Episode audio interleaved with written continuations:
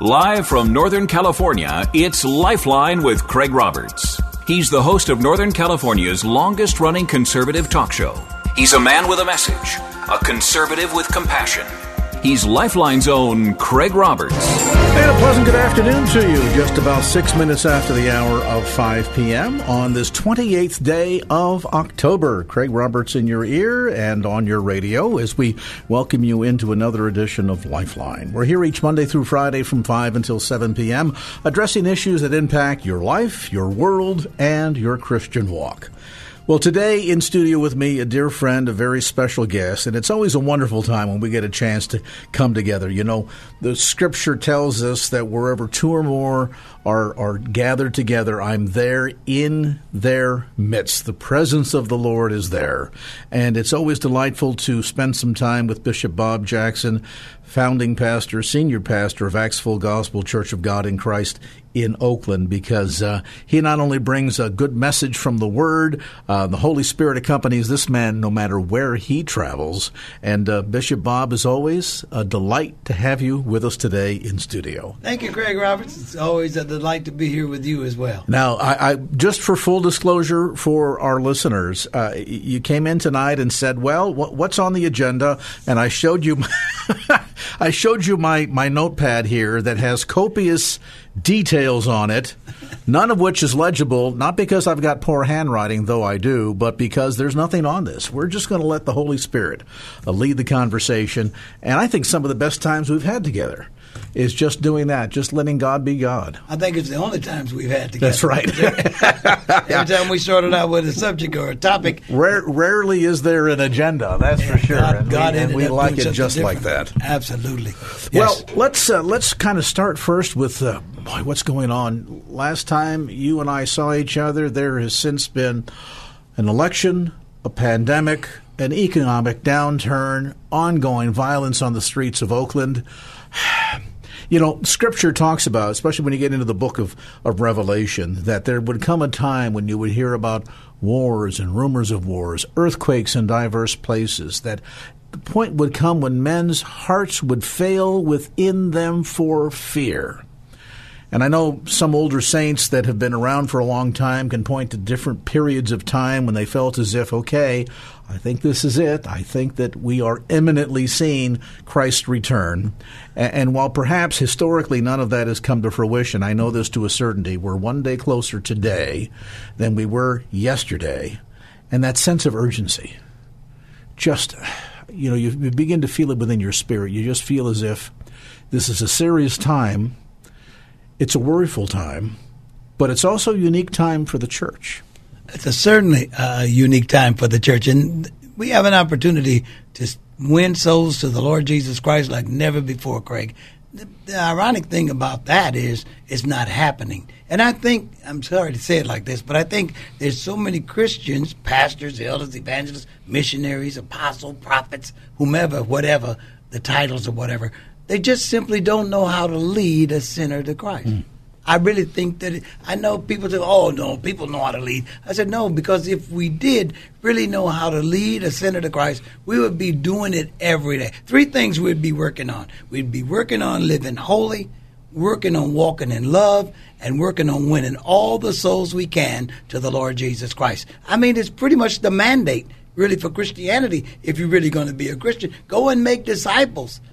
Go into all the world and preach the gospel. Well, he's not talking about some of the preaching you hear today. I know I'm getting ready for good trouble, but I want to tell you some of that stuff you hear today. It tickles the ear, makes you feel real good, but does absolutely nothing, nothing for your soul or causing yeah. people to be saved and filled with the Holy Spirit. They don't even talk about the Holy Spirit anymore. I mean, it, it's a shame. Where's the signs? Where are the wonders? Where are people getting saved?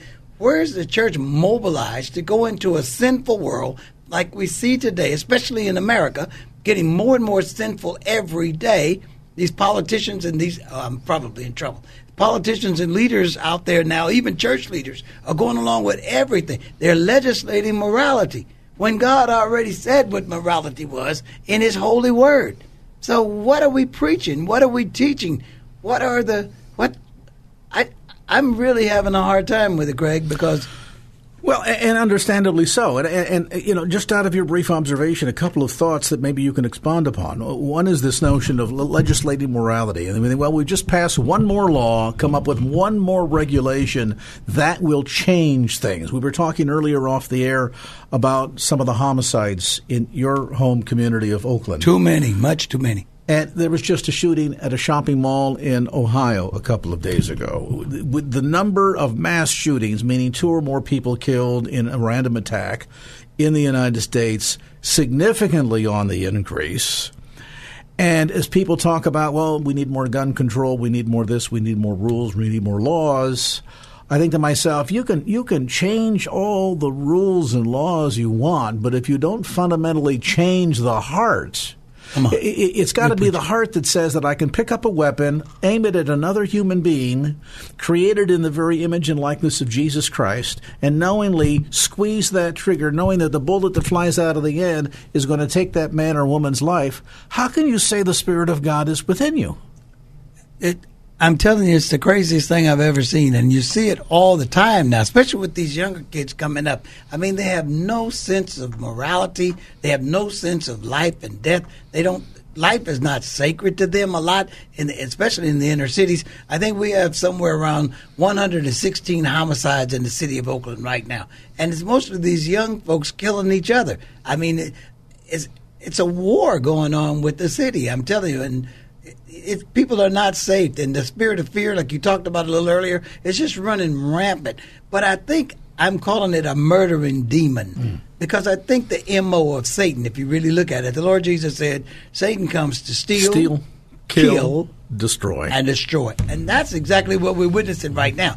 But here's the great twist to that.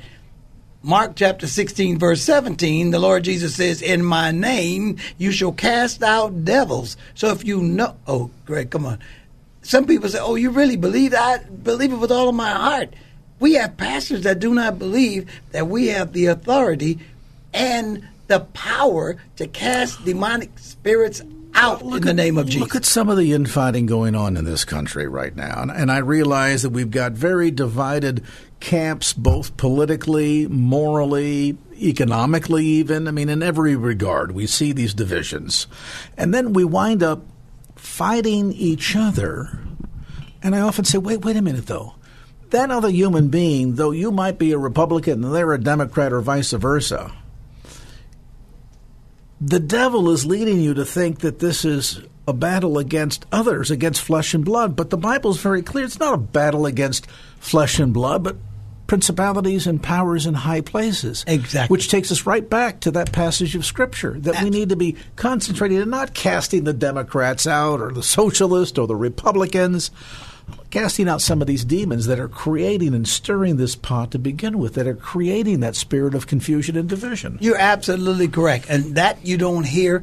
You don't hear anybody preaching about that. You don't hear anybody preaching about casting the devils out in the name of Jesus. You know what would happen if the Church of the Lord Jesus Christ? I'm not talking about denominational churches that men are actually in charge of, but I'm talking about that same one that told Peter in 16th chapter, Matthew, he said, Whom do men say that I, the Son of Man, am? And Peter piped up and said, Thou art the Christ, the Son of the living God. And he gave a testimony of himself so powerful. He said, Yeah, but flesh and blood did not reveal mm-hmm. that to you, but my Father which is in heaven. And I say unto you, Thou art Cephas, okay? Changed his name from Peter, I mean, from Simon to Peter, right?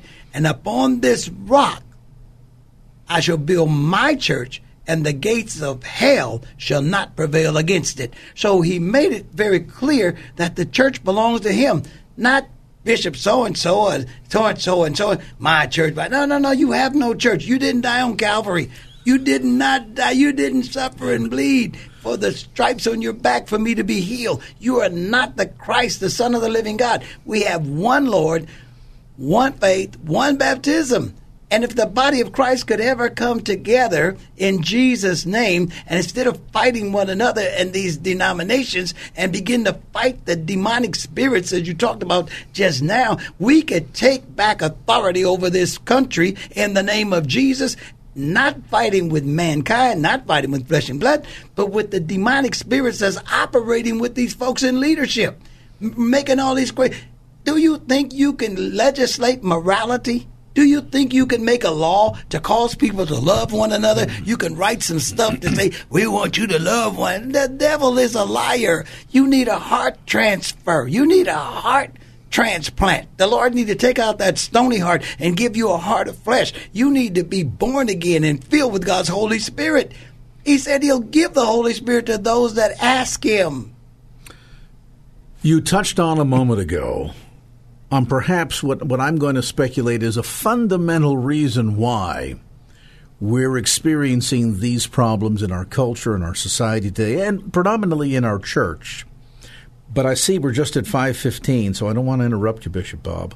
We're going to take a time out. When we come back, we're going to pick up the dialogue exactly where we left off. I have a thought as to what one of the fundamental problems may be. Bishop Bob alluded to it quickly a moment ago, but I want to have him answer the fundamental question and then expand upon this because it may take us to one of the root causes that is then ultimately lying much of what we're seeing going on in our nation today at the very foot of, sadly, not the cross, but of the church, meaning you and me. We'll come back to more of our conversation. Bishop Bob Jackson, senior pastor and founder of Full Gospel Church of Oakland, is with us today in studio. We'll take a time out back with more of our dialogue as Lifeline continues.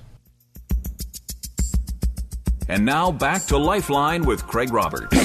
All right, welcome back to the conversation. 21 minutes after the hour of 5 p.m., and a very special guest with us in studio today, Bishop Bob Jackson, senior pastor, founder of Full Gospel Church of Oakland. More information, by the way, about the ministry online at actsfullgospel.org. And before the hour is up, we'll spend some time with Bishop Bob talking a bit about the vision his heart for the city of Oakland, and the fascinating roots of this very special ministry. I want to circle back, Bishop Jackson, to our conversation just before the break, and I, I, mentioned uh, leading into the break that I you had touched on something earlier that I think really bears maybe focusing on for a moment because it may perhaps go to the heart of why we're seeing this this Laodicean church amongst us today and people that have, you know, looking for teachers to scratch that itch, folks that don't really connect relationally, let alone with each other. They don't connect relationally in a personal way with God Himself. And I wonder if maybe the big failure point, and this is what you mentioned earlier, you talked about going out and making disciples. Yes. Yes. And if we could look at anything, we say, well, churches that have membership classes and how you can uh, learn how to, to be engaged in, you know, helping out the bake sale and things of this sort. But there's not a lot of emphasis on discipleship and what it means to be a disciple. And I would wonder, well, if so many folks today that go to church aren't disciples themselves in the truest sense of the word, that isn't it perhaps an indication as to what's challenging the church today that we're not making disciples because there are so few disciples that know how to make them. Does that make sense? Well, I think we're making disciples, but I don't think we're making disciples of the Lord Jesus Christ. I think we're making disciples of men mm. and followers of men, imitating men, being like men, as opposed to being like the Lord Jesus Christ. Now, Paul said, follow me as I follow Christ to Timothy. That's okay. Yes. Yeah. Yeah, because the deal is if when I quit following the Lord Jesus, you quit following me. But that doesn't happen, we notice today. These folks, a lot of folks are in the pulpit today. But listen, I'm not angry about it like Philippians first chapter. Paul talks about the fact that, listen, some people are preaching Christ out of envy. Some people are preaching Christ out of jealousy. Some people are preaching Christ for filthy lucre, which is money. Some people are preaching Christ and he said, regardless of whatever reason they're preaching Christ, I'm just happy that they're preaching Christ, okay? But when we look at it today, people are not necessarily preaching Christ. They're preaching secular humanism. Mm-hmm. They're speaking, a, uh, preaching a lot of New Age stuff in the ministry, connecting it with a piece of scripture here and there, and making folks feel good about it when the world is going to hell in a handbasket. Listen, the only reason the Lord Jesus came to the earth was to seek and to save that which is lost. So, what should be the mandate of the church? We got all these people that are sinning and dying, going to hell, and the church is like, oh, that's too bad. Well, it's almost like we're glad about it and glad it's not us mm-hmm. that's going to hell with them. But it ought to break your heart. It ought to break your heart. When the Lord Jesus was dying on that cross, I mean, he was dying on the cross between heaven and earth. He looked at that crowd of people who had just been hollering, crucify him, crucify him, spitting on him, throwing rocks at him, saying all kind of stuff. But he was able to look at them and say, Father, forgive them, for they know not what they do. Mm. God Almighty, the love that he had for people. I don't really see a lot of the church really loving people anymore. Now, they love one another as long as you identify with them and their particular groups, but they don't love people. I don't know how you can be a pastor, evangelist, missionary, whatever apostle, whatever title. Some people are just crazy about titles and position. My thing is, you know what, Greg? They need to give you a title and position when you can prove that you're doing that work. Then give you the title. But they give you the title and, and, and the position, and you have no evidence that you're able to do any of it. We got missionaries that don't mission. We got prophets, prophets that don't prophesy. We've got evangelists that don't evangelize. We've got, you can go down the row. But the point of it is, whose church is it? And who are we imitating? Who are we emulating? Who are we following? To follow the Lord Jesus Christ is going to cost you something, Greg. And what it costs you is your own self. Paul said, I'm crucified with yes. Christ.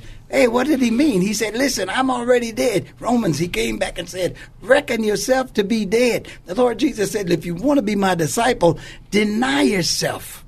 Pick up your cross and follow me. We don't see that today. We see people saying, oh, if you want to get your stuff, you want to get a new car, you want to get married, you want to get husband, you want to get more money, we got to get, and these money guys, and oh man, send me $50 and I'll send you some blessed chewing gum and whatnot. Let me tell you something. All that's gimmickry and all this kind of stuff, smoke machines and all kind of, I mean, all kind of foolishness. The gospel of the Lord Jesus Christ will never ever change. And it's the only thing, it's the only good news that can transform a wretched sinner into a holy saint of God. But see, you've got to have a, a, a, church and a pulpit that is willing to speak that truth. You know, we, we tend to, and you just touched on this, we tend to come to God with our hands out. Correct. Lord, I'm here ready to receive from you. Yes the new wife, the new car, the new bank account, the new job, stuff, stuff, stuff. Right. Instead of going to God, and if we really understood, A, His righteousness, and how far our sin nature separates us from that holy God. That's it. We wouldn't go to God with our hands out. No, sir. We'd go to God with our heads hung down. Yes out of guilt and shame. You, Jesus. Yes. You know, we wonder why we struggle with relationships on the horizontal plane, and that's because we don't have a relationship right on the vertical plane. We just that that sense of sin, salvation, sanctification. You know, the, the Billy Sunday kind of basics of preaching to help people understand first and foremost, you have offended a holy and righteous God, and you are fully deserving of he, he's, a, he's a jealous God. He's a holy God. He's also an angry God. And you're fully deserving of feeling his anger, his retribution for the manner in which you sin, that stench up into his very nostrils. Jesus, Jesus. I mean, God could easily just condemn all of us to hell in one fell swoop, done. And at the end of the day, nobody could say, well, why did he do that for? It's all in the book.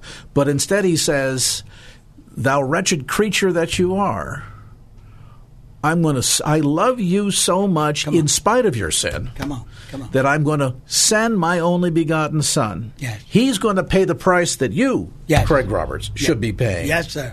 And I'm going to do this so that you can be reconciled, be forgiven, and then walk in true fellowship with me. But sadly, that component of the message, which is the heart the heart of the message is not there. Like you say, we make disciples, but what kind of disciples are we making? Followers of each other or followers of Jesus? That's it. That's the contest right there. So that's who we should be imitating. That's who we should be walking like. I mean, he's a perfect example, and we've got a Bible. I don't.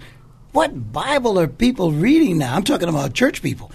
If they're reading the Bible at all, and some of the again these these preachers and prophets and teachers they're not even using the Bible anymore. They got these manuscripts that people have written up all this great Well, stuff. They go online and they quote one passage of scripture, and then they go into an Anthony Robbins uh, success motivation seminar for the next 45 minutes and call it church. I call it going on a rabbit trail for the next 40 minutes. And so people are not learning. So they're starving. They're hungry for the word of God, the church is. So Amos said in the last days in the book of Amos, he said there'll be a famine in the land, but the famine wouldn't be for bread, for food.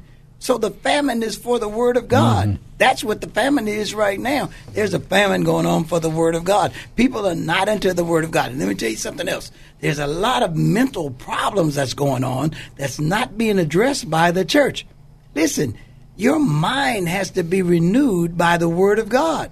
People in the church haven't had their minds renewed by the word of God, so they can only think the way they always did think without Whatever is holy, whatever is righteous, whether whatever is without Philippians reproach. 4 and 8. Think on Think these on these things. things. That's right. But Romans 12 and 1 and 2, he says, huh? When you look at it, he said, Be not conformed to this world, but be ye transformed, Transformed. by the renewing of your mind. How do you renew your mind? Well, you cast out those old negative thoughts. You cast out all of those old sinful thoughts. You cast out all of those things that are r- robbing you of your joy and of your peace and of your victory in your life that the Lord Jesus has brought, and you replace those with the Word of God. You replace those with what God has said that you are supposed to have according to the Word of God.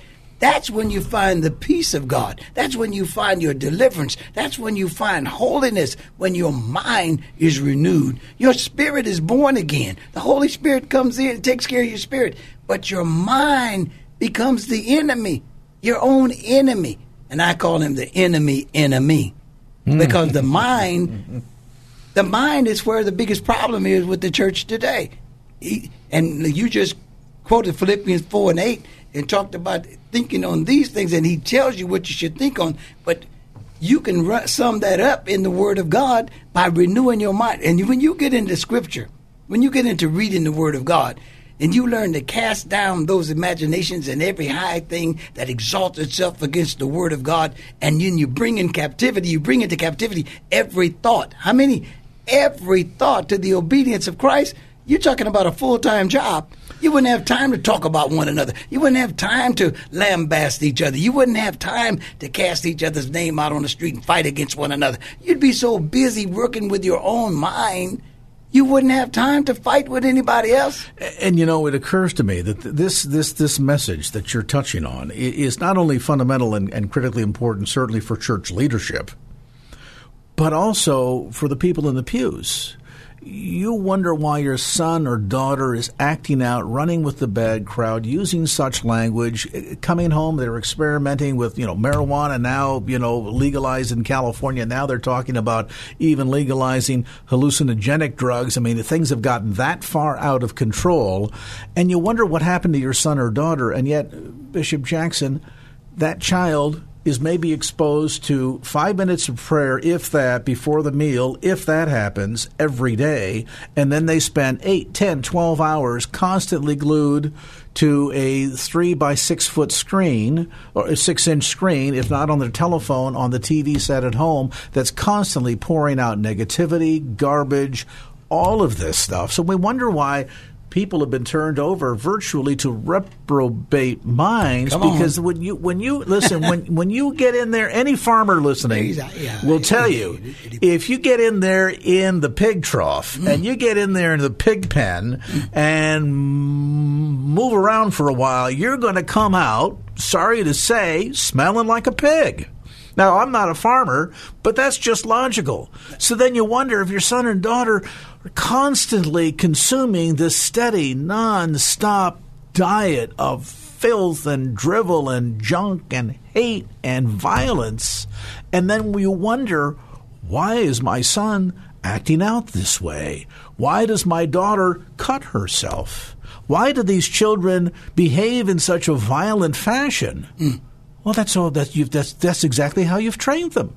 You've raised up that child to be that way. Now, don't be surprised by the results. That's absolutely correct. You hit the nail on the head. There's the parental guidance is not there anymore for Christianity. For I mean, for real Christianity, for holiness. That that's a that's a that's almost a curse word. You know what used to happen when I was a kid? Now, it's changed today. Today, if a child steps out of line and the principal calls the parent, the parent says, I'm coming down there right now. Don't you dare touch my child. Don't you dare discipline my child.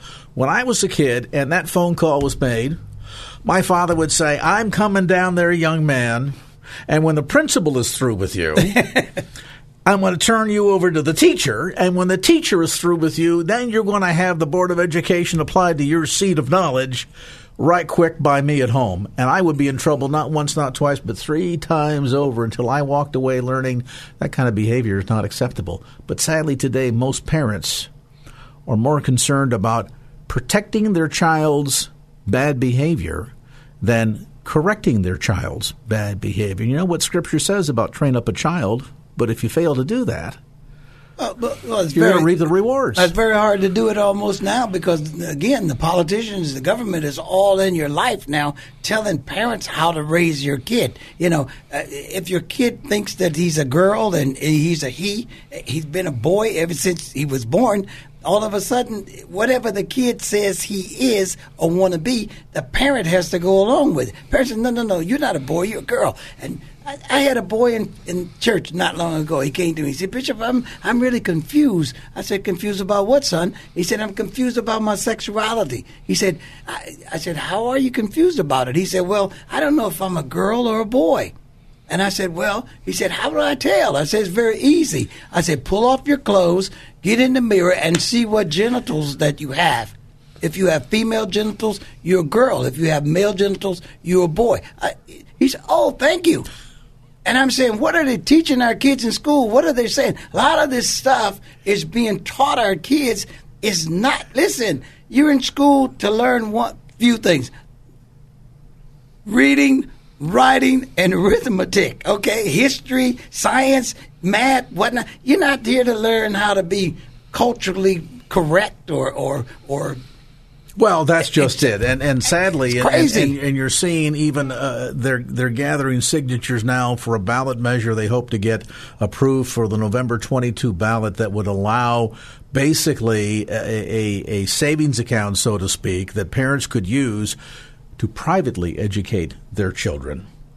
And I think it's in, in, in many respects overdue because what's happened, instead of schools being hotbeds of learning and teaching children how to think, Instead, we're teaching them what, what to, think. think. You hit it on the And they're no longer centers for reading, the three R's reading, writing, arithmetic, but instead they become social experiments. Absolutely. Absolutely. And we, we treat our kids like a lab rat. And what is this latest thing that they're trying to teach in school that they're arguing about right now? Oh, now they're fighting over the uh, the um, the critical race theory. Critical race theory, yes. I'm I just where, where, where are these theories coming from? Who's who's engineering these things? They say a lot of that stuff is Marxism. It's Marxism. It's it's coming from, and I'm just saying, well, why in the world are the leaders of this country? And the one is who, who's responsible for educating children. Why are they buying into all of these theories when we already have a concrete foundation in Christianity? This country was supposedly built on Christian values and Christian principles. We're so far away from that, it's not even funny. Well, we're back to the notion of people having itching ears who will be pulled every which way because of any wind of doctrine that comes along that just for the moment makes me feel good because okay. it's all about how I feel, not how am I in my standing with God you know, sadly, the fear of the Lord is just completely gone. And, and you know, we're all going to face a day of reckoning. Yes. not all of us may recognize it, but that day of reckoning will come. And, and if anything, I, I would have hoped that the current pandemic would have been enough of a scare for people to say, you know what, this whole mortality thing, that's that's real. Yes, yes. And maybe I need to spend some time giving some thought to who I am, who God is, and what my relationship. What is you know, we're all you you ask anybody. We can go down and do a survey of anybody out in the street and say, What do you think of God? and they'll have an answer. But I bet few of them, if you said, What does God think about you? Uh oh. That's a question. Can tell you anything. That's the question. Now that's the question. So the church's job, and back to the the, the fundamental uh, responsibility, I think, in the mandate command of the church is to go and make disciples. Is to share. Every Christian is a minister. We have and have a ministry. Paul talks about it at the Second Corinthians five. He, he talks about the ministry of reconciliation. We all have the ministry of, of reconciliation. So the evangelist is supposed to win souls. The missionary is supposed to win souls. The pew sitter is supposed to win souls. Everybody is supposed to be able to lead a sinner to the Lord Jesus Christ. And just imagine if the Christian church in America were to do that and people would really become born again instead of that religious baloney that we see. I'm telling you, we could change this country overnight. If people understood the great commandment and the great commission, Love the Lord thy God with all their heart, mind, and soul. Love your neighbor as yourself. Come on. And to go into all the world and preach the gospel. Come on. People act as if, you know, you're punishing them. Pastor wants us to go evangelizing. What did we do wrong? Wait a minute now.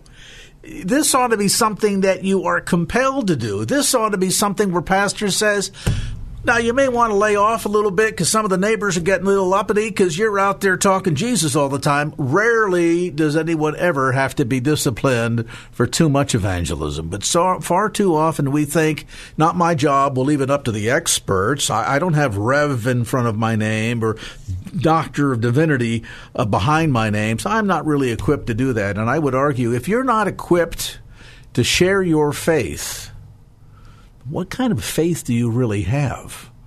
Do you have any relationship with Christ at all?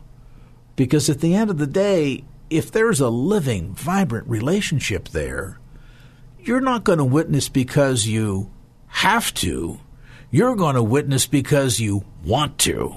Because there's this thing bubbling up inside of you that says, I am compelled to share this incredible news with other people that Jesus Christ Himself found me, saved me, cleaned me up, spared me from eternal damnation, which I rightly deserve, all because God said that He so loved the world that He would send His Son, that none should perish, but that all should experience everlasting life. Now I'm going to stop preaching. Hallelujah to God! No, don't stop. That's don't Bishop stop. Bob's job. No, don't you stop. We don't got more stop. to come, my but my engineer is going to be uh, in here with a shepherd's crook on both of us if I don't give him a chance Oh, to get a good. squeeze a little uh, traffic update in here. you, We're going to do that. Back with more of our conversation. Bishop Bob Jackson, senior pastor, founder of Acts Full Gospel Church in Oakland, on the web at actsfullgospel.org. Back to more of our conversation with Bishop Bob Jackson right after this. And now back to Lifeline with Craig All Roberts. right, back to the conversation. 10 minutes away from the hour of 6 p.m. here on this edition of Lifeline, and a very special guest with me in the studio, Bishop Job, Bob Jackson from Acts Gospel in Oakland. And we've just spent some time talking about where the world is today, biblical prophecy that gives us a glimpse into the direction that this is all headed in, and the challenge that is laid before the church. And uh, believe me, the challenges are pretty significant because we have spent a lot of time, church, in looking for teachers that will help to tickle our itching ears, say things, platitudes that make us feel better about ourselves. Christ wants you to be joyful in Him. He wants to give you the desires of your heart, but the scripture also says, Blessed is he whose heart is focused on Him. So we we've confused a lot of things here. And then as we have consumed more of the lie that the enemy serves up, oh, it's it's it's got gravy or lots of sugary on it. I had a, a, donut today. My colleague is celebrating a birthday, and they sent over donuts. They're just wrapped in all this sugar, and I'm sure my sugar levels just went through the roof. And oh, it tastes so good though. And then you think about, well, if you do it enough, you're going to want more. And the more you consume, the more damage it does to your body. And eventually you're a diabetic. Maybe because of it, you start to have problems with your vision and you're starting to feel tingling in your feet. It, it's all the end result. The good stuff always tastes good in the beginning, but the end can lead to loss of life. The end can lead to eternal damnation. And Bishop Bob, you were sharing here off the air passage of scripture from the book of John that really goes to the heart of the problem that mankind seems to have today with the truth and how easy it seems that it is becoming to exchange the truth for a lie. Yeah, and the Word of God is very clear about that. And so eh, I was I was looking at John eight, uh, Saint John chapter eight and verse forty three. The Lord Jesus was he was talking to some religious leaders, and what happened was it, they had this dialogue going on back and forth, and he got to the 43rd verse. And I, I, won't go into the whole thing, but the 43rd verse and 44th verse, I, I, want you to look at this because many times we talk about the enemy, and the next thing you know, like you said earlier, the enemy is the Republicans, they're the Democrats, they're the they're the they're the Baptists, they're the Methodists, the Episcopalian. I mean, the different denominations fighting each other. Do you know there's over 300 denominations in Christ, and none of them can get along. But anyway, so it's eight John, uh, eighth chapter of John, forty third verse. He says, "Why do you not understand my speech?" Red lettered in the Bible, so it means the Lord Jesus is speaking. Why do you not understand my speech? He said, "Even because you cannot hear my word." Then in 44, he explains why he said that. He says, You are of your father, the devil, and the lust of your father you will do. He was a murderer from the beginning, and abode not in the truth, because there is no truth in him. When he speaketh a lie, he speaketh of his own, for he is a liar and the father of it. And Greg, I was telling you at the break, I came to the conclusion that, Lord, I never want to tell a lie again. So I warned people. I said, listen, if you don't want to know the truth, don't ask me because I'm obligated to tell you the truth because I am not going to lie for anybody. And I'm telling you why I say that because I come to the conclusion when I read the scripture, every time a person tells a lie, Christian or non-Christian, he's imitating his father, the devil. Because if the devil is the father of lies, every time you lie, you're owning the fact that you're a child of the devil. But every time you tell the truth, and that's what this world is missing as well. The truth. Jesus said in 8th John, uh, 8th chapter John again, he said, if you continue in my word, then are you my disciples indeed, and you shall know the truth, and the truth shall make you free. Now, a lot of preachers say the truth shall set you free. No, it doesn't set you free. It will make you free when you get into the truth. But people don't want to hear the truth because it will convict you. The truth will convict you. People don't want to know the truth. Lie to them. They love a lie. But tell them the truth. They get upset with you. They get, they get, they really, they don't want to hear you because they don't want to hear the condemnation, the conviction that comes upon them when you tell the truth. But as Christians, we're obligated to tell the truth, not only to one another, but also even admitting the truth to ourselves. I recently had a leading anthropologist on the program, and we were talking about the issue of creationism versus evolution. and as he shared his story, um, essentially coming to the reality of intelligent design and and the the scriptural context for how man came to be, the Genesis account. I said, you know, I'm I'm I'm kind of of the persuasion that one of the big motivators and the reason why something like evolution has gained so much traction in this country in the last century since the Scopes monkey trial of the 1920s is is not necessarily because believing in evolution somehow feels righter than creation story. But that if we can eliminate God from the equation, if how we came to be has nothing to do with a intelligent design, superior power, God of the universe, whatever you wish to, to label, Nothing to do with that, but rather the result of a big bang. There's no examples of, of order coming out of chaos anywhere in modern history, but we'll leave that aside for the moment. If we can eliminate God out of the equation, and man became a monkey or a fish that grew feet, that became a monkey that became who we're today, and some people that believe that way, I, I'm probably inclined to say if you want to believe you come from a monkey, I'll let you believe it. but the truth of the matter is that sometimes we're afraid of the truth because once we're confronted with the truth, it becomes incumbent upon us to do something Uh-oh. about it. Uh-oh. So if the truth that God exists mm. is presented to me, now eventually questions about, well, if God and that God, then who God and how God, and what is my relationship to Him? What is His relationship to me? Do I have any accountability to my Creator? All of a sudden now we're confronted by some serious questions that we have to deal with. Absolutely. Absolutely. But if we can just take God out of the equation, well, God doesn't exist. Right. Not a problem. I, then I, I, I not only solve a problem how man came to be, but I also take out of the equation any of this messy business of my relationship with Him, whether or not I'm a sinner and He's holy, and if I've offended Him, we just completely take that out of the equation. And now it's very comfortable for me to embrace this lie and exchange the truth for a lie Whoa. because it allows me to stay in my sinful condition. My God. I don't have to repent. I don't have to be called to answer for having offended a holy and righteous God. I can just continue to wallow in sin. Mm. But the scripture also is quick to remind us that the eventual result of being outside of the bonds of Christ is eternal damnation. The wages of, wages sin. of sin. Wages of sin is the payment death. for your sin. Right. And James said something arresting in the question. He says, You believe it? You believe that there's one God? He said, The devils believe and tremble. So hmm.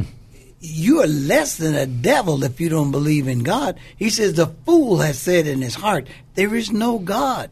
You're being a complete fool if you think that this big bang theory or a, a, whale got tired of swimming and decided to come up on the shore and start walking around as a man and talking. I mean, can you imagine what the monkeys must be saying when they hear that, that men came from monkeys and whatnot? And the question is, why do we still have monkeys today then if men came from monkeys? And where are the modern day examples of evolution? Well, the fact of the matter is, there really are none. No, there are none. But you have touched on something that really ought to cause all of us to really pause and ponder.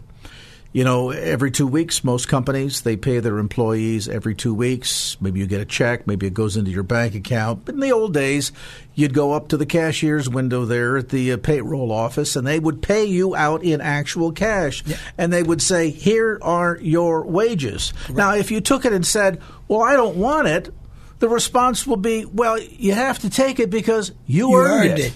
it. you earned the it. wages of sin. Yes is death. That's the word. Wages are something that we have earned. Mm, my God. And the manner in which we live, disregard a holy and righteous God, ignore his rules, ignore his book, those wages, death, are sadly something that we ourselves, apart from the the the dynamic uh, uh, lineage sin, but it's something that we ourselves have earned.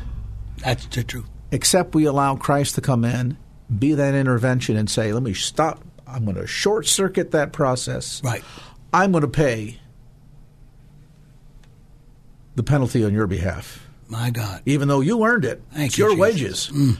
I'm going to pay that penalty you, on your behalf. Thank you, Lord. So that in my work on the cross, mm. my shed blood yes. will cover those sins before my holy Father and then your sins will be, what does the scripture say, as far as the east is from the west? My God, my God. God so much wants to be in relationship with this sinful, nasty, dirty creation that shows you that it, it, you look at this and say, well, Bishop Bob, I don't understand this. I don't know this side of the veil will ever understand how a holy and righteous God can look at somebody like Craig Roberts and say, but nevertheless, I forgive you. Mm. I love you. Welcome home, my son. Wow. Isn't that called grace? Wow, it sure is. Unmerited there's no favor. favor merited here. there's no way. And Paul's dialogue, I mean, in Romans, when you study the book of Romans, you find out that the the Jews were talking about they had the law. I mean, they, you know, they had Moses giving them the law, the Ten Commandments. Of course, they had 500 and some commandments to it. But anyway, they, they, had the Ten Commandments and they were God's chosen people and whatnot. And Paul tried to let them know, no, no, no, but you have to understand, even you with the law have sinned against the law mm-hmm. because no man could keep the law until the Lord Jesus Christ came. He's the only man that kept the law without spot or blemish, okay? And so his death causes us by faith to receive salvation which the law could never give. Know, even in my sin condition, I know to do good, and yet I do it not. That oh, you're right in that seventh chapter of Romans. He talks about that thing, and I believe that's what's wrong with a lot of people today in the world. They desire to do good, they want to do good. He said the things that I should do, I don't do. The things that I hate, that's what I do. He said, now if I do the things I hate to do, it's no longer I that do them, but sin that dwelleth in me, warring against my mind, leading me into captivity of sin. Oh, wretched man that I am, mm. who can deliver me from this death? I thank my God through Jesus Christ my Lord. Now we've got two potential directions that we can surrender in. We can surrender to the sin and just say, I give up. I, I, I can't do it on my own. I don't have the capacity within my flesh to be able to keep the law, so I'm not even going to try, and I'm going to go out and live like the devil. That's one surrender path that you can take. Mm-hmm. The other surrender path is to say, I can't do it on my own. Sounds a lot alike, doesn't it? Can't do it on my own. The capacity to live the law is not within me, and so therefore, Lord Jesus, I surrender to you. Mm, I, I can't do it, but you already have. The price that I should pay, you paid for me. And so if you just simply acknowledge, repent, and Scripture is very clear repent, turn from your wicked yes, ways. Yes. Come and follow me. Be a disciple. Yes. Then will my Father hear from heaven. You shall be saved. Your name will be written in the Lamb's book of life, and all the angels and saints, the scripture tells us. Every time a knee is bowed and surrendered to Jesus Christ, the angels and all the saints in heaven rejoice. My God. Do you know that's the only thing that I can find in the Word of God that causes all of heaven to rejoice. It's when one sinner, imagine that, one sinner, just one sinner, receives the Lord Jesus Christ as Lord and Savior. The Bible says all of heaven rejoices over that one sinner that comes to Christ. How 40, important. 40 something years ago, and we're going to get to this after hey, the break. 40 something years ago, they had an outright party up there when a boy from the city of Oakland, California, finally said, That's it, I surrender.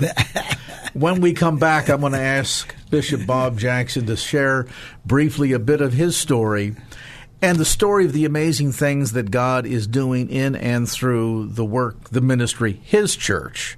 Not Bob Jackson's church, Jesus' church at Acts Full Gospel. We'll get to that. So you got to stay where if you stayed this long, you got to stay a little bit longer because the really good stuff is coming up next. Our conversation with Bishop Bob Jackson, senior founder pastor of Acts Full Gospel Church, continues right after this. And now back to Lifeline with Craig Roberts. All right, welcome back to the conversation. Bishop Bob Jackson, senior pastor, founder of Acts Full Gospel Church, with us today in studio. And uh, Bishop Bob, we've got a lot more to talk about, but I want to spend a moment um, and kind of turn back the clock. I want to go back to the streets of Oakland in the 1980s and who Bob Jackson was at that time. Not Bishop Bob Jackson as he sits here in front of these microphones today, but who he was back then. I kind of have it on good authority that uh, you're not the kind of character I'd necessarily want to have to go have dinner with. Today, I'd love to do it. But in those days, you were you were a bit of a shall we say a hoodlum.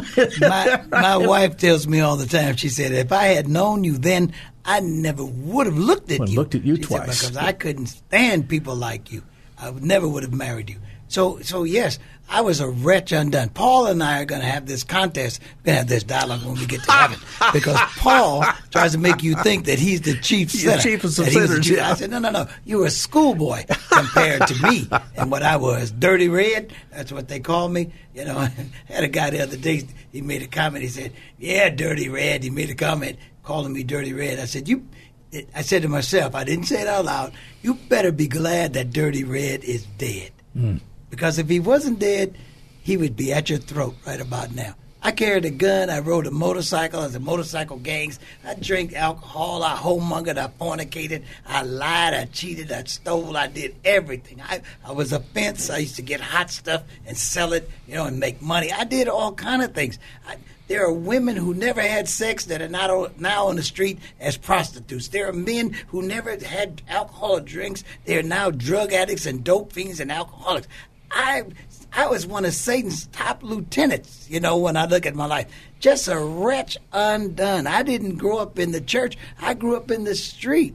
Okay? So the point I'm saying is everything I know today and everything I am today is what the Lord Jesus Christ has been able to do in my life. My sister got in a lot of trouble with me, my older sister, and she said, "Yeah, he's around there now talking about he's the bishop of that church." But I know when he used to do this, and she started telling people about all the things I used to do and the sinful things I would do, and I got upset about it. Craig, I began to get upset about. It. I said, "How dare you talk about my sin? I know stuff on her. I'm going to tell all kind of stuff on her." And then it came to me. The Holy Spirit spoke to me, and He said, "Is she lying on you, mm-hmm. Bob? Is she lying on you?" I said, "No, Lord, she's not lying. But but just the same, she, she, she's not right to talk about my past." He says, "Yeah, but if she's telling the truth, then you need to be quiet because you did worse things than that." That I know of and you mm-hmm. know of that she doesn't even know anything about. Mm-hmm. And I was like, Lord Jesus, you're correct. Let me be quiet because she's not lying. Everything she was saying was the absolute truth. I was a rank sinner. That's why I love sinners today. That's why I love people because people tell me, "Oh, I don't I know you grew up in the church, but I did not grow up in the church. I did not grow up in the church." And I want you to know I was a sinner, but I had a friend Jerry Thomas. He and I had gone to the military together. We were in third grade together in elementary school. We went in the military together in the Air Force. Let me tell you something. We were wild as the wind. I mean, we did all kind of drinking, partying, fighting, you just name it. They taught us how to kill, by the way, in the Air Force. So we were killers, fighters, what. But when I came out of the military, long story short, we joined the motorcycle gang. Phantom Riders, and we, we rode 750 chop Hondas th- through Oakland streets. With had a snub nose 38 under my coat, and we, you know, It's a drinking guy and partying. whatnot. Probably very grateful that there's a statute of limitations. I'm trying to tell you. No, honestly, you telling the truth. I did all kind of stuff. You know, I'm ashamed of those things now, but I did those things. Satan was using me for the furtherance of his domain, for his kingdom. Let me tell you something. And this guy, Jerry Thomas, he went somewhere. I hadn't seen him for about a year. He went somewhere and he got saved.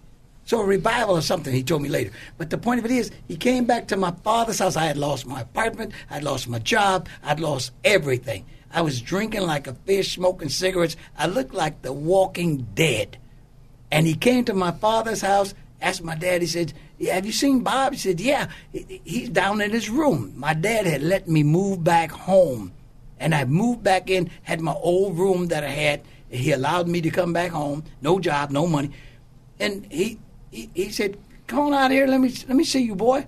And I came out and I looked at him and I said, Oh my God, you look so good. I didn't say, Oh my God, but I said, something probably cuss. But anyway, I said he. I said you cheeks big and rosy. You look so great, man. You, he looked better. He was shining. He was glowing like a light bulb. I said, man, you look so great. I said, give me some of that, man. Give me. And he stuck his finger in my face, Craig, and he said, boy, all you need is Jesus. Now, Craig, I'm going to tell you something. A couple of things I didn't take. That is people talking to me mm-hmm. pointedly and somebody sticking their finger in my face. I felt like knocking his head right off his didn't body. lose that finger. He's lucky he didn't lose his head because normally I would have responded so quickly. But something about what he said, God Almighty, it just pierced my it pierced my heart. I couldn't say anything, and he left, left me right there. Well, it was a few months later. I got into it with the Oakland Police Department, and I want you to know they pulled it. There was 357s in those days, Magnum. They had a, this guy pulled the Magnum, and I had my hand moving toward my gun because it was in the closet. And this woman that was with me, she hollered out, "His gun is in the closet!" And the cop was shaking with the gun pointed real close to me. I'm looking down the barrel. He said, "Bring your hand out slow. I'll blow your head off." And I brought it out slow. He says, "Get your coat and get out of here." That, that was great. Get your coat and get out of here. So I got my coat and left. I was at the house.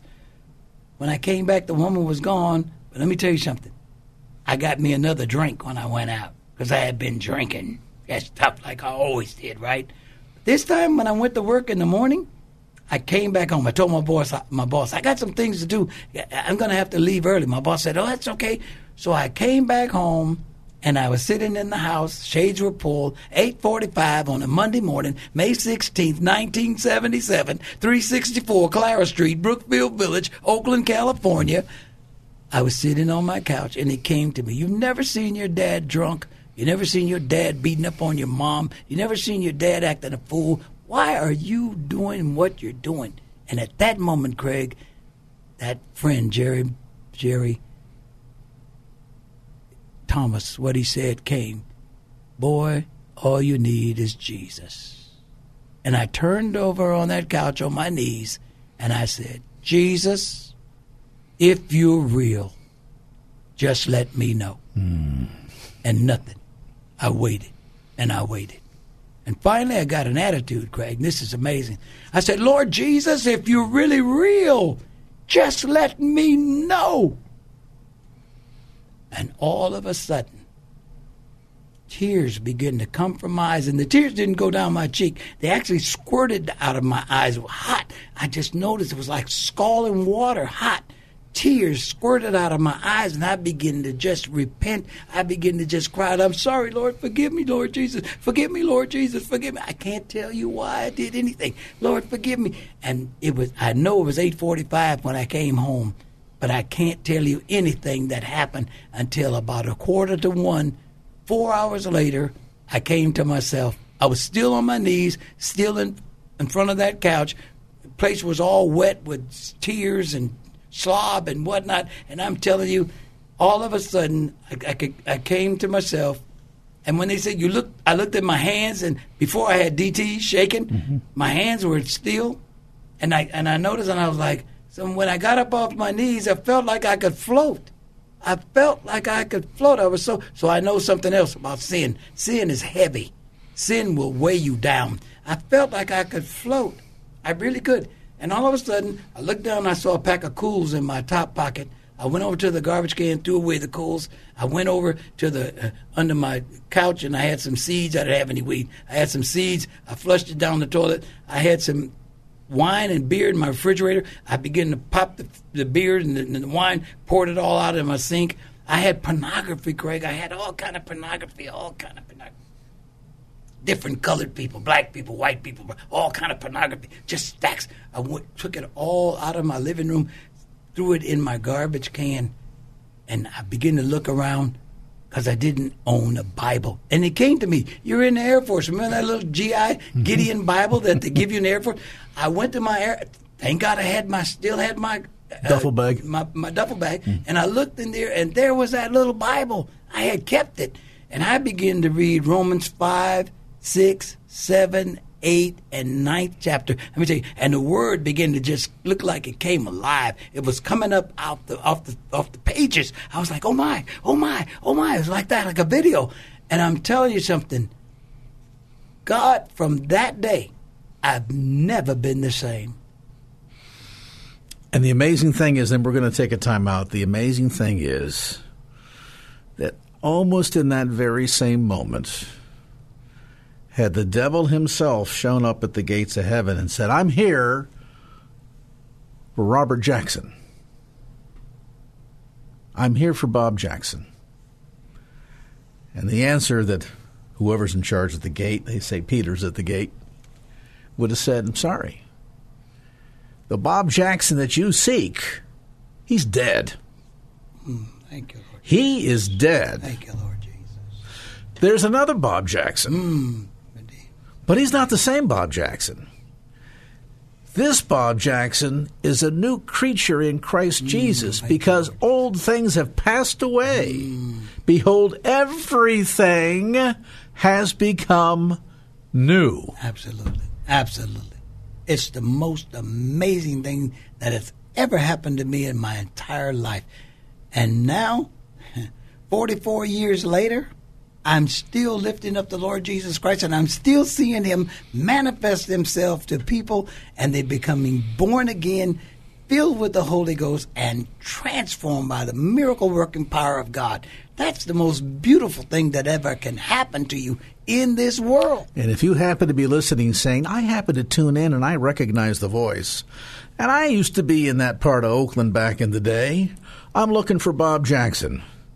I'm here tonight to tell you that Bob Jackson is dead. But there's a whole new Bob Jackson, you, renewed in Christ Jesus, mm. a disciple of the Lord Jesus, mm. adopted into the family, heir of the Father, joint heir with the Son. That Bob Jackson sitting here right across the table from me. Mm. We'll take a brief time out. We got more, so stay right where you're at as Lifeline continues. When you think about Saul, who later became Paul, one of the, the not the, the, the only, but the principal author of the New Testament, um, it'd be almost hard to identify one from the other. Saul, a persecutor of Christians unto death, an agent of Rome, though he himself Jewish, and um, he had had a um, quite an angst against Christ and against the gospel message. And Jesus said, "You know, you're the kind of fellow I think I can use, um, who has." Again, up for debate, not necessarily the chiefest, one of the chiefest, we'll put it, among sinners, because we know Bishop Bob Jackson is going to try to fight for that title. and on that road to Damascus, that encounter with Jesus. You know, Paul was blinded for a time. He had been blinded in that moment, literally, but leading up to that point, he had been blinded spiritually. And when he had that encounter with Jesus Christ, Holy Spirit got in there and started wrestling with that man's heart and revealed to him that indeed this Christ that he, Saul, persecuted, was indeed and without doubt the Son of Man, the Savior of mankind, he who became that substitution through his shed blood on the cross, that in him and through him, the chiefest, one of the chiefest of sinners, Saul, could be forgiven and could truly know God and walk in fellowship with the very creator of the universe. And so that encounter so changed Saul that to help us easier to delineate, Saul became Paul. Paul became one of the principal leaders of the first century church, one of the principal authors of the New Testament. A man whom, had you known him pre Damascus Road experience, would probably be like Old Red there on the streets of Oakland, not somebody you wanted to be around. But when he had his encounter with very Christ himself on that road to Damascus, everything changed. And when they came asking, Where is Saul, the persecutor of Christians? A similar answer came back He's dead. He's now a new creature in Christ Jesus. Because old things have passed away, behold, everything has become new. Now, these are perhaps two extremes. Saul, the persecutor of Christians, Old Red, the rebel rouser on the streets of Oakland, running around with a gang, packing heat, driving motorcycles, getting in all kinds of trouble and run ins with the cops, keeping OPD up all night. One became a leader of the New Testament, the other became a leader of the modern church, the congregation right here in Oakland. Neither of whom would be recognizable from their former selves to who they are today. And the one thing they both hold in common is a life changing encounter with very Jesus himself. And I would imagine, Bishop Bob, that there are some eavesdropping on your story. Going, wow, you know, I think I might want to put my hat in the ring, make a run at being possible winner, candidate at least for chiefest of sinners. because if you think that Saul's done some bad things, you think that Bishop Bob Jackson, pre Bishop Bob Jackson, old Red did some bad things, let me tell you what I've done. And I've not been convinced that God can save me. I think some of the things that I've done and said are so vile so beyond the pale. And how could God ever forgive me? And then we come back and we look at the mirror of the story of Paul and the story of Bishop Bob Jackson and realize that for just some of these, Christ died while we were yet sinners, that we might be saved. And Bishop Bob, somebody listening right now might say, I'm really wrestling with this. And I'm kind of ready to be down on my knees for that couch experience too. I don't know if Jesus. I, am hearing this on the radio. I don't know. I kind of, you know, knocked around the church and I ran across this radio station by accident a few months ago and I've been kind of listening here and there. Maybe you just dialed in today and you don't know why. But here you are.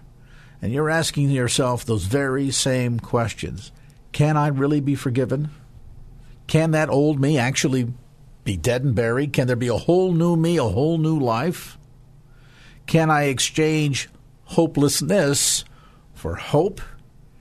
Exchange fear for faith? Exchange darkness for light? Exchange eternal damnation and punishment for eternal salvation and a mansion in heaven? The answer is an absolute resounding yes, because in Christ Jesus there is neither Jew nor Gentile, slave man nor free. We're all equal in the sights of God. And his shed blood, Christ's shed blood, is freely poured out for any that would come, receive, and repent. Bishop Jackson, take a moment, if you would. Speak first to that person who maybe has never, ever had any kind of a relationship, hadn't get any closer to God than in God we trust on the money in their pocket. That's the closest they've ever been. And then, if you would, speak to the person that maybe grew up in the church. Maybe he's even going to a church now, but feels as if their prayers go no higher than the ceiling. They have no notion of of whether or not God has even forgiven them or accepted them, and they're just unsure of who they are in their relationship with God, but they know they want a relationship with Him. Speak to those two individuals and lead us in a word of prayer, would you please? Yes, I'd love to. So, those of you that are listening right now, whether you're upstairs, downstairs, in your bedroom, in your cars, wherever you are right now listening to the broadcast, believe me, it's no accident or coincidence that you're listening tonight of all nights. Because I'm telling you, the Holy Spirit is just moving upon us in the studio, and He has been moving upon us to minister to you, to speak to you about the greatest thing that could ever happen to you in your life, and that is to receive Jesus Christ into your heart as Lord and Savior. Oh, yes, I don't care what you've done, I don't care what sins you've committed.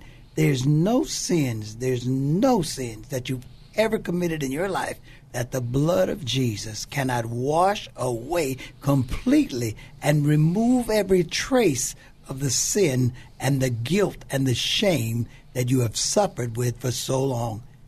Only the blood of Jesus. Old saints used to say, What can wash away my sins? The answer was, Nothing but the blood of Jesus. So, right now, wherever you are right now listening to the broadcast, and I want to talk to those who know you need to be saved. You can feel the Holy Spirit just wooing you, just drawing you right now at this very moment. Listen, God wants you to be saved. He's got a brand new life for you. And those of you that were in the church and for some reason you left the church, for some reason you backslid or you got back into some sins that you were into previous to salvation, listen, God is not going to throw you away. He hasn't thrown you away. As a matter of fact, He's been waiting for you to come back to Him because He loves you so much. And I want you to know you at this very moment have an opportunity right now to do your first works over again. What is what is my first works, Brother Bob? It is to repent and ask the Lord Jesus to forgive you of your sin. He said if you confess your sin, he said he's faithful and just to forgive you of your sins and to cleanse you from all unrighteousness. Come on. Whether you are a brand new person don't know anything about the Lord Jesus Christ, or whether or not you have been in the church for years and all of a sudden you're not in the church anymore, you haven't been going to church, and those of you that's been out with COVID and haven't been to church in a long time, you've broken the habit of coming to church, and it's hard to get the habit back to now. Return to church. Listen, you too need to come forth right now, tonight. Come on. You're listening right now. All of you that are listening, who I'm talking to, right now have a golden opportunity to come back to the Lord Jesus Christ right now. Are you ready? Can you feel God's anointing? Can you feel the Holy Spirit moving upon you right now? Right now? In the name of Jesus? If you can say, Lord Jesus, come on. If you can say, Lord Jesus, come on. Thank you, Lord. Hallelujah. Come on. I want you to repeat this little prayer after me. Say right now, Lord Jesus, forgive me for all of my sins. I believe that you died on the cross and you were buried. And on the third day, God the Father raised you from the dead. And right now, Lord Jesus, I open the door to my heart and I receive you into my heart as my Lord and my Savior. Thank you, Lord Jesus. Thank you, Lord Jesus. Oh, come on and celebrate. Come on and give God the praise. Hallelujah. If you prayed that prayer, come on and just say, Lord, I just thank you. I just thank you. Hallelujah. Just praise Him right there. Listen. And then I want to ask you the million dollar question. According to that prayer you just prayed, where is the Lord Jesus Christ? Oh, bless the name of the Lord. If you can truly say, He's in my heart, praise God. Then 1 John 4 and 4 says, Greater is He that's in you than He that's in the world. Praise God. Hallelujah. You have just received the King of Kings and the Lord of Lords and the Savior of your soul right now, the Lord Jesus Christ, dwelling in you. My God, hallelujah. Thank you, Lord Jesus. I feel the power of God just moving right through the airwaves, touching you and blessing you in Jesus' name. Great. There are two wonderful passages of Scripture, and they're both out of the same book of Romans, that I think you should begin to read, meditate on, and and begin to really hold close to your heart. The, the first in Romans in chapter 10, verse 9, it says, if thou shalt confess with thy mouth the Lord Jesus, and shalt believe in your heart that God raised him from the dead, you shall be saved. But it doesn't end there. In verse 13, for whosoever, that means Saul on the Damascus Road, it means Big Red and streets of Oakland, whosoever shall call upon the name of the Lord shall be saved. That is God's promise to you. And I want to encourage you this is the end of the old man, the person you used to be. Today is your death date and your date of being born a second time, born anew, born again, as Scripture calls it. This begins a process, begins a wonderful journey. It's going to have its rough moments. It's going to have moments of discouragement.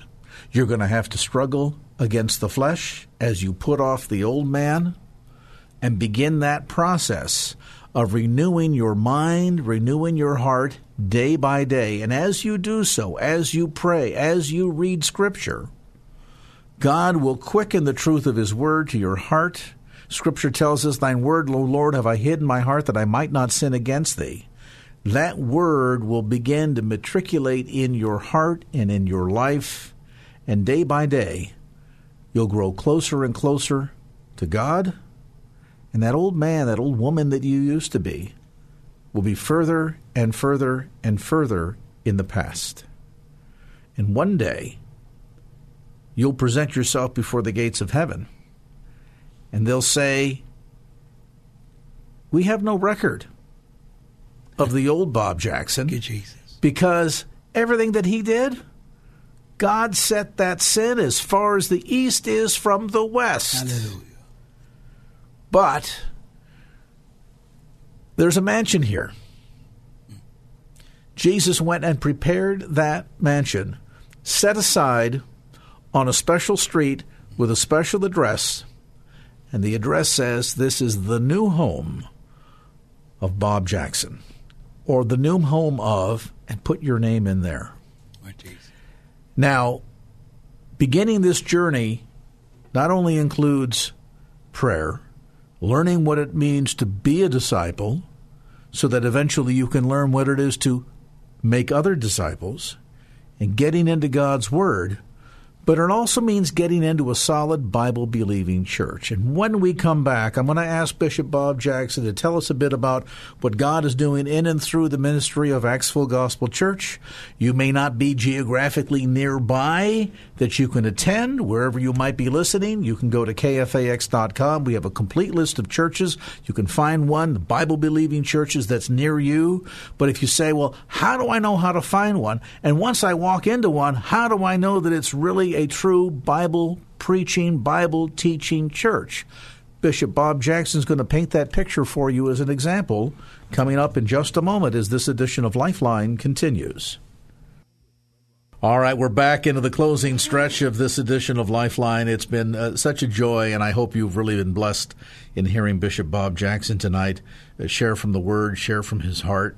And um, for those of you that um, earlier prayed that prayer, and now you have the question, as I've said, get into the Word, get into prayer, learn to be a disciple.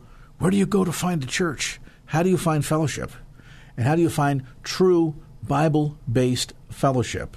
I'm going to ask Bishop Jackson to tell us a bit about Acts Full Gospel, but before I do, what's that profile? When we talk about how do we identify a solid Bible believing church. What does that look like for somebody? Well, first of all, it looks like a church that uses the Bible.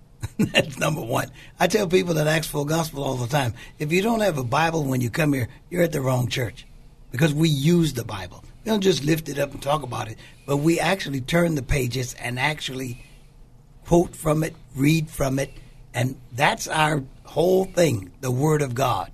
And so it has to be a Bible, a church that's teaching the Bible, preaching the Bible, and uses the scriptures for you to see what God is saying as opposed to just hearing. In other words, so if the preacher gets up and, and, quotes one scripture at the very start of the sermon and then sets the Bible down and walks away from the pulpit and never has another Bible verse again for the next 50 minutes, you're probably looking at a church as more heavily into platitudes than into biblical preaching. So you're looking at a happy meal being able to eat one French fry. Yeah, got it.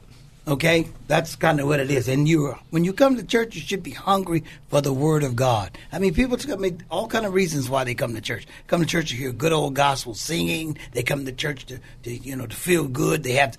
One lady said the church has some good vibes, you know, whatever. But the point I'm saying is the real reason you come is that worship and praise and all of that is great but also for the Word of God. You should have your beer bone, your knife and fork, and you have your Bible, and you're ready to eat. And then you have a pencil or pen or marking pen so you can mark your Bible as the preacher is teaching or ministering the Word of God. That's your food, spiritual food. And so many people come to church and they're not spiritually nourished. They used to have an expression, I'm not being fed, I'm not fed at that church. And they're telling the truth because the Word of God is our. The Bible says, Lord Jesus said, I am the bread of heaven. He's the Word made flesh. So if you take that back to Scripture, the Word of God, then the Word of God is our food that we actually eat to feed our spirit man and to renew our minds so we can have the mind of Christ. Let's spend a moment talking about what God has done at Acts Full Gospel. And it's almost unfair to ask you that question with five minutes left in the program. we, would have to cancel the next few hours, and the, Dr. McGee's listeners at 8.30 would wonder what happened. God has truly done an amazing work in your ministry. And I believe, Bishop Jackson, it is that unadulterated, unabashed teaching of God's Word, the proclaiming of His Word, that not only is good for reproof and exhortation and, and for righteousness and the imparting of knowledge and understanding and direction, the, the manual on how to live, you know. Oftentimes we'll we'll get a gift for Christmas, maybe from IKEA, start to put it together, it falls apart. We end up with 10 or 20 bolts left over. You didn't read the manual. God has given us a manual called His Word. Folks come to the doors of Acts Gospel Church. Tell us a bit about what that experience is like. Well, it, it, it, the first thing is worship. We, we, we believe in praise and worship, and uh, we, we believe in inviting the presence of the Lord Jesus Christ. He said, Where two or three are gathered in my name, He said, There am I in the midst. So we want to make sure that He's there present from the beginning of the service, and we want to start. You know, we want to welcome him. We welcome the Holy Spirit in, and then we have prayer. We offer prayer, and then we sing praise songs. Now, here's the thing with praise songs: every song in church is not a praise song. Praise songs are distinguished by one thing: they're vertical and they're not horizontal. Amen. So when you hear praise leaders singing horizontal songs, horizontal songs are singing to the audience. Come on, come on, come on. I'm gonna let you go. Come on, come on, come on. Don't you want to go? That's singing to the audience. But when you say, I love you, Lord, and I lift my voice, you're singing to the Lord. Paul, David was a master at praise and worship. And he said, I will bless the Lord at all time. His praise, what? Shall Continually. continue to be in my mouth. Amen. You see that? So David said, sing, sing unto the Lord Sing unto the Lord all the earth. Sing unto the Lord a new song. Sing unto the Lord. So when you're really praising God and you're singing songs of praise, they are always vertical. They always are going to the Lord. And when you begin to praise Him, old saints used to say, when the praises go up, the blessings come, Come down. down. I'd like to amend that. Amen. When the praises go up, the blessor comes down. Amen. Because God inhabits the praise of praises his people. of his people. So when those praises are going forth, the Spirit of the Lord begin to move. Let me tell you something. You can feel the anointing of God. You can feel what we felt in the studio tonight. Those little bumps, chill bumps come up on you and you're not cold and the hairs on your back begin to stand up and you feel like you stuck your finger in an electric plug. I mean, that's the Spirit of God. And then when the preacher gets up, he brings out the word of God and said, Turn with me. And he doesn't read one scripture, but he reads so much that you be saying, Oh my God, I'm I'm I'm satiated with all of this word. I'm so full. And that's what I call a real service. And if you come out afterwards and you think, you know, I'm I'm feeling a bit convicted, it's almost as if he was preaching right at me. um, then that's the clue to understand that that's the Holy Spirit speaking to your heart, saying, brother, sister, you got a couple of things you need to work on. That's the kind of community at Full Gospel Church. It's not a body of perfect people, but it's a body of people in the process of being perfected unto Him. Acts Full Gospel Church street address, Bishop Bob. 1034 66th Avenue in the city of Oakland. And of course, uh, you can catch uh, content available on the website and uh, many resources and details by going to actsfullgospel.org. That's actsfullgospel.org. if you're looking for a church that's kind of quiet and sleepy and does a bake sale and everybody goes home at the end of the day and they all kind of feel okay and there's just not much going on, this is not the church for you. If you want to get plugged in, turned on by the Holy Spirit, and have the Word permeate your heart and soul and change your life, get you excited about God's Word, then you want to check out Acts Full Gospel Church of Oakland. Again, on the web at actsfullgospel.org. That's actsfullgospel.org. Next time you come in, I'm going to petition for another hour because I think we need it. I think so too. Thanks, Craig. Thank you so much, Bishop Bob Jackson from Acts Full Gospel Church, featured on this Sunday's Church of the Week. You get a chance to really hear Bishop Bob get wound up in the Word in a sermon, 12 noon right here on KFAX. That's going to do it. Thank you so much for being with us. Again, thanks to my special guest tonight, Bishop Bob Jackson. I want to thank both of my engineers. Took two of you tonight, Nate Nelson and Mike Matthews. Thanks to my producer, too. And again, remember, as we close the show every night, don't just keep the faith, get on out there and share it. Till next time, so long.